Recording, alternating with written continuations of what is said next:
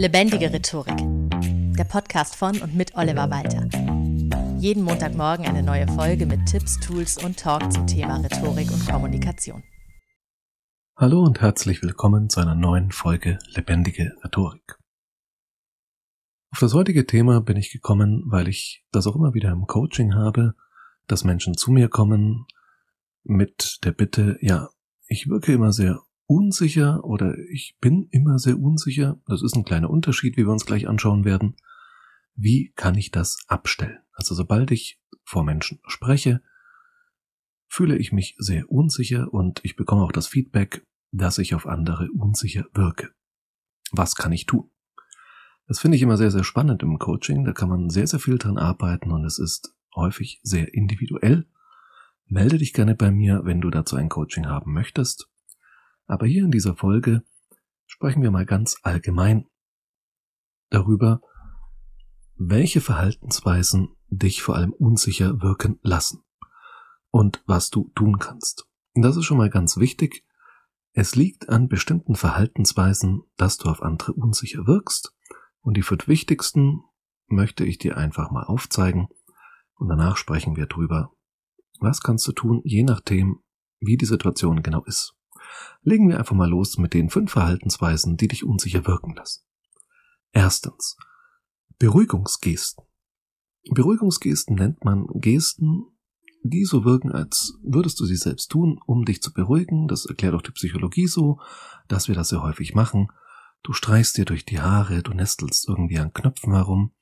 Oder wenn Menschen gerade versuchen, stillzustehen, tänzeln sie so richtig auf der Stelle, so als ob ein kleines Kind ganz, ganz dringend mal pipi muss.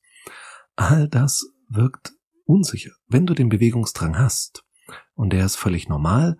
Dazu gibt's auch die Folge, ich glaube es ist sogar die Folge zwei oder drei zum Thema Lampenfieber. Da erkläre ich sehr ausführlich, dass Lampenfieber eine ganz natürliche Reaktion ist und sich Lampenfieber, dieser Adrenalineinschuss im Körper, auch sehr gut durch Bewegung abbauen lässt. Aber diese Bewegung sollte dann eben auch nicht unsicher wirken, also dieses Tänzeln auf der Stelle, weil man eigentlich stillstehen möchte, sondern wichtig wäre dann auch wirklich zum Beispiel eine Bühne zu nutzen, im Besprechungsraum herumzugehen, dann eben auch souverän sich zu bewegen. Beruhigungsgesten kann auch sein, ein Knopf immer auf und ab, Brille ständig auf und ab, an die Nase fassen, an die Lippen, all sowas. Das wirkt sehr schnell unsicher und nervös und macht auch Menschen beim Zusehen manchmal schon nervös. Zweitens. Zu schnelles Sprechen und das gerne in Kombination mit zu leisem Sprechen. Und ganz besonders wirkt das auch unsicher, wenn am Ende des Satzes immer so die Stimme nach oben geht, so als würdest du eigentlich eine Frage stellen und wärst dir gar nicht so sicher. Das ist etwas, was auch manchmal Leute einfach als Eigenart haben, eigentlich gar nicht nervös sind und trotzdem auf andere eben mit jedem Satz unsicher wirken, weil dieses Hochgehen am Ende des Satzes einfach automatisch das ist, was wir tun, um eine Frage stimmlich zu markieren. Das heißt, du markierst eine Aussage mit deiner Stimme als Frage. Und das wirkt gerade bei wichtigen Aussagen sehr unsicher. Drittens. Du bist sehr schnell beleidigt, wenn Kritik kommt oder eingeschnappt, wenn etwas nicht so läuft, wie du es möchtest. Und manche Menschen werden auch richtig aggressiv. Also so richtig wütend werden, aggressiv werden, schreien, aufstampfen. All das ist das Verhalten eines cholerischen Kindes.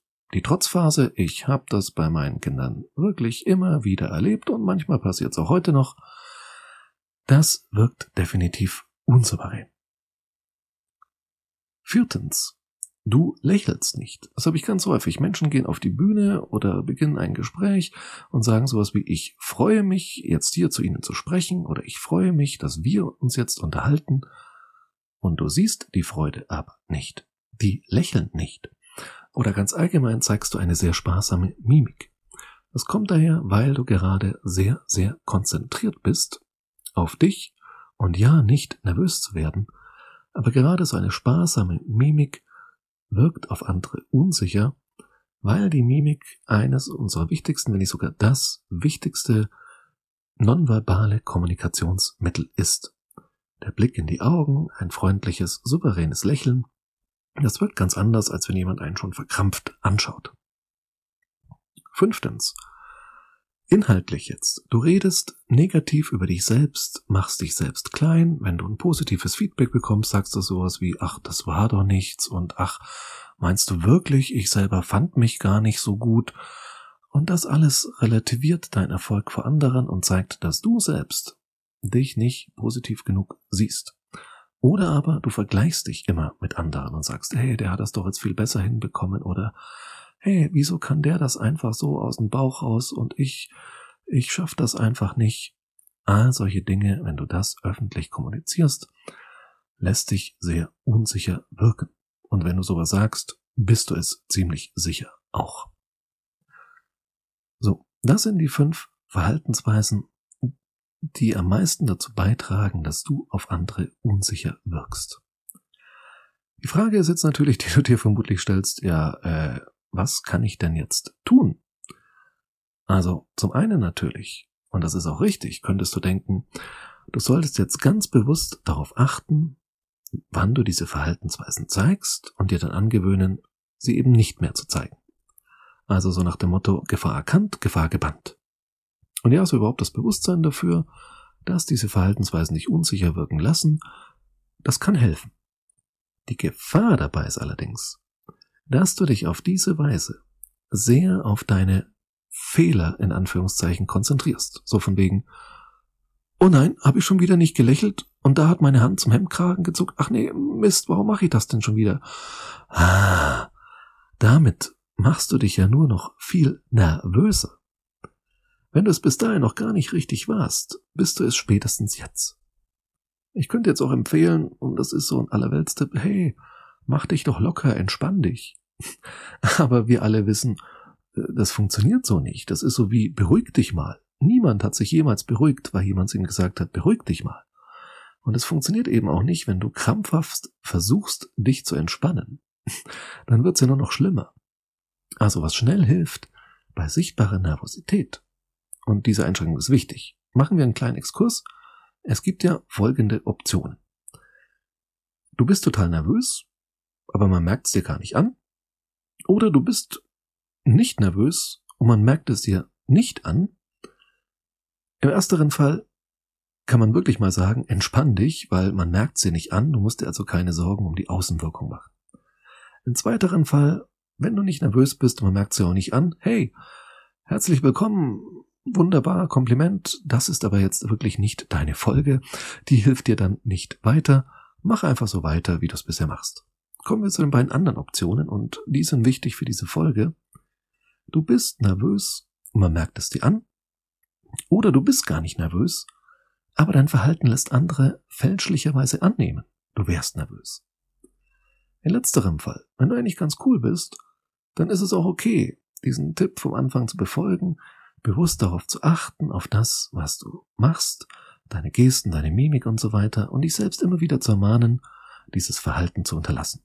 Das kannst du auch vom Spiegel üben. Wenn du aber wirklich nervös bist, und man merkt dir auch an, dann ist es auch eine sehr, sehr gute Variante, dass du das zum Beispiel ansprichst. Aber auch nur dann, wenn du wirklich nervös bist und man es dir ansieht, dass du sowas sagst wie, oh, ich bin gerade so furchtbar nervös. Das kommt meistens sympathisch rüber bei so viel Aufrichtigkeit und das entspannt dich dann. Aber das funktioniert eben nur, wenn du wirklich nervös bist, weil nur dann ist es aufrichtig und wenn man es dir auch ansieht. Weil wenn du sagst, oh, was bin ich aber gerade nervös, und du machst dabei einen total souveränen Eindruck, dann denken sich die Leute, hä? Was will er oder sie denn jetzt von uns?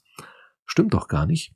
Das heißt, die erste Selbstreflexion gehört schon dazu und das kannst du eben auch vom Spiegel üben, mal darauf achten, welche Gesten machst du, wie genau macht sich deine Nervosität bemerkbar und dann, wenn du merkst, ja, ich mache da wirklich Gesten, Mimik, all das, was da gerade, oder ich spreche viel zu schnell und viel zu leise, gehe am Ende des Satzes hoch mit der Stimme, dann weißt du, okay, daran sollte ich arbeiten, aber wenn ich das zeige, dann kann ich es auch ansprechen und sagen, hey, ich bin wirklich nervös. Und dann würde ich die Reaktion des Publikums, die das meistens sympathisch findet, dann eben auch entspannen und locker machen. Aber du solltest dabei eben bedenken, Körper und Geist beeinflussen sich gegenseitig. Das heißt, unsichere Verhaltensweisen, die du zeigst, weil du nervös bist, führen dazu, dass du noch nervöser wirst, als du es eh schon bist. Und deswegen ist es ebenso wichtig, diese Verhaltensweisen nach und nach abzustellen. Und neben einem Training vom Spiegel kann da eben letztendlich nur eins helfen, und das ist neben Mentaltechniken, die man aber nur im Coaching eins zu eins angehen kann und die ich dir nicht in einem Podcast empfehlen möchte, weil das nicht seriös wäre, ja zu sagen, mach mal das und das. Ich kann dir sagen, probier's mal mit autogenem Training, versuch's mit positiven Affirmationen, aber beschäftige dich erstmal mit dem Thema, bevor du so etwas anwendest, weil es gibt nichts Schlimmeres, als auf Basis von drei Sätzen, die in einem Podcast gesagt werden, in der eigenen Psyche herumzupfuschen. Das muss ich einfach so klipp und klar sagen, das kann ich dir seriös nicht empfehlen. Aber was definitiv hilft, ist Übung. Übung, Übung. Reden lernt man nur durch Reden, ist so ein Satz vom großen Cicero, dem großen Rhetoriker der Antike, neben Aristoteles. Und das ist richtig. Du kannst diese Nervosität und auch nervöse Verhaltensweisen, die du zeigst, einfach durch viel Übung in den Griff bekommen. Einfach, weil es simpel ist. Du musst dafür nichts anderes tun, als es tun. Vor Menschen sprechen und merken, dass du nach und nach, das ist so dieser Ansatz der kognitiven Verhaltenstherapie, wenn jemand sagt, oh, ich habe Höhenangst, dann sagt der Therapeut, na lassen Sie uns mal aufs Dach von einem Hochhaus fahren, jetzt mal ganz vereinfacht und simpel dargestellt, und lassen Sie uns mal so nach und nach die Höhen erweitern, bis Sie dann sich daran gewöhnen. Und so ein bisschen funktioniert es in der Rhetorik auch. Das heißt, du musst dich dann eben in nicht so wichtige Situationen bringen, in denen es auch nicht so schlimm ist, wenn du nervös bist, du aber trotzdem genug Anreiz hast, nervös zu werden und dich so nach und nach daran gewöhnst. Und dann wird nach und nach die Nervosität abnehmen und dann kannst du nach und nach auch mehr auf die Details achten, welche Gesten sind speziell, die du machst, welche Beruhigungsgesten zum Beispiel, fasst du dir eher ins Gesicht oder ruckst du irgendwie deinen Gürtel zurecht oder was auch immer. Und dann kannst du nach und nach daran arbeiten. Aber das geht nur Step by Step in kleinen Schritten. Und das ist die vielleicht nicht ganz so gute Nachricht. Es gibt kein Wundermittel, mit dem du sofort von jetzt auf gleich deine Nervosität oder auch nervöse Verhaltensweisen loswirst. Sondern es ist ein Prozess, den du über längeren Zeitraum einfach machen musst, bei dem ich dich auch gerne als Coach unterstütze.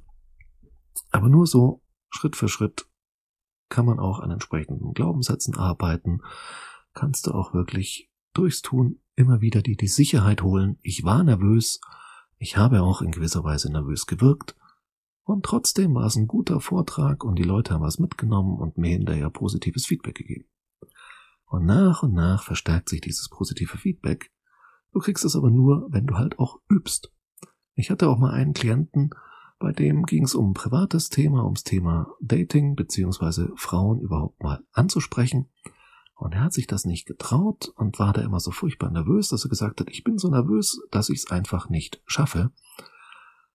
Ja, und wenn du es halt nie machst, kannst du diese Nervosität auch nicht abbauen.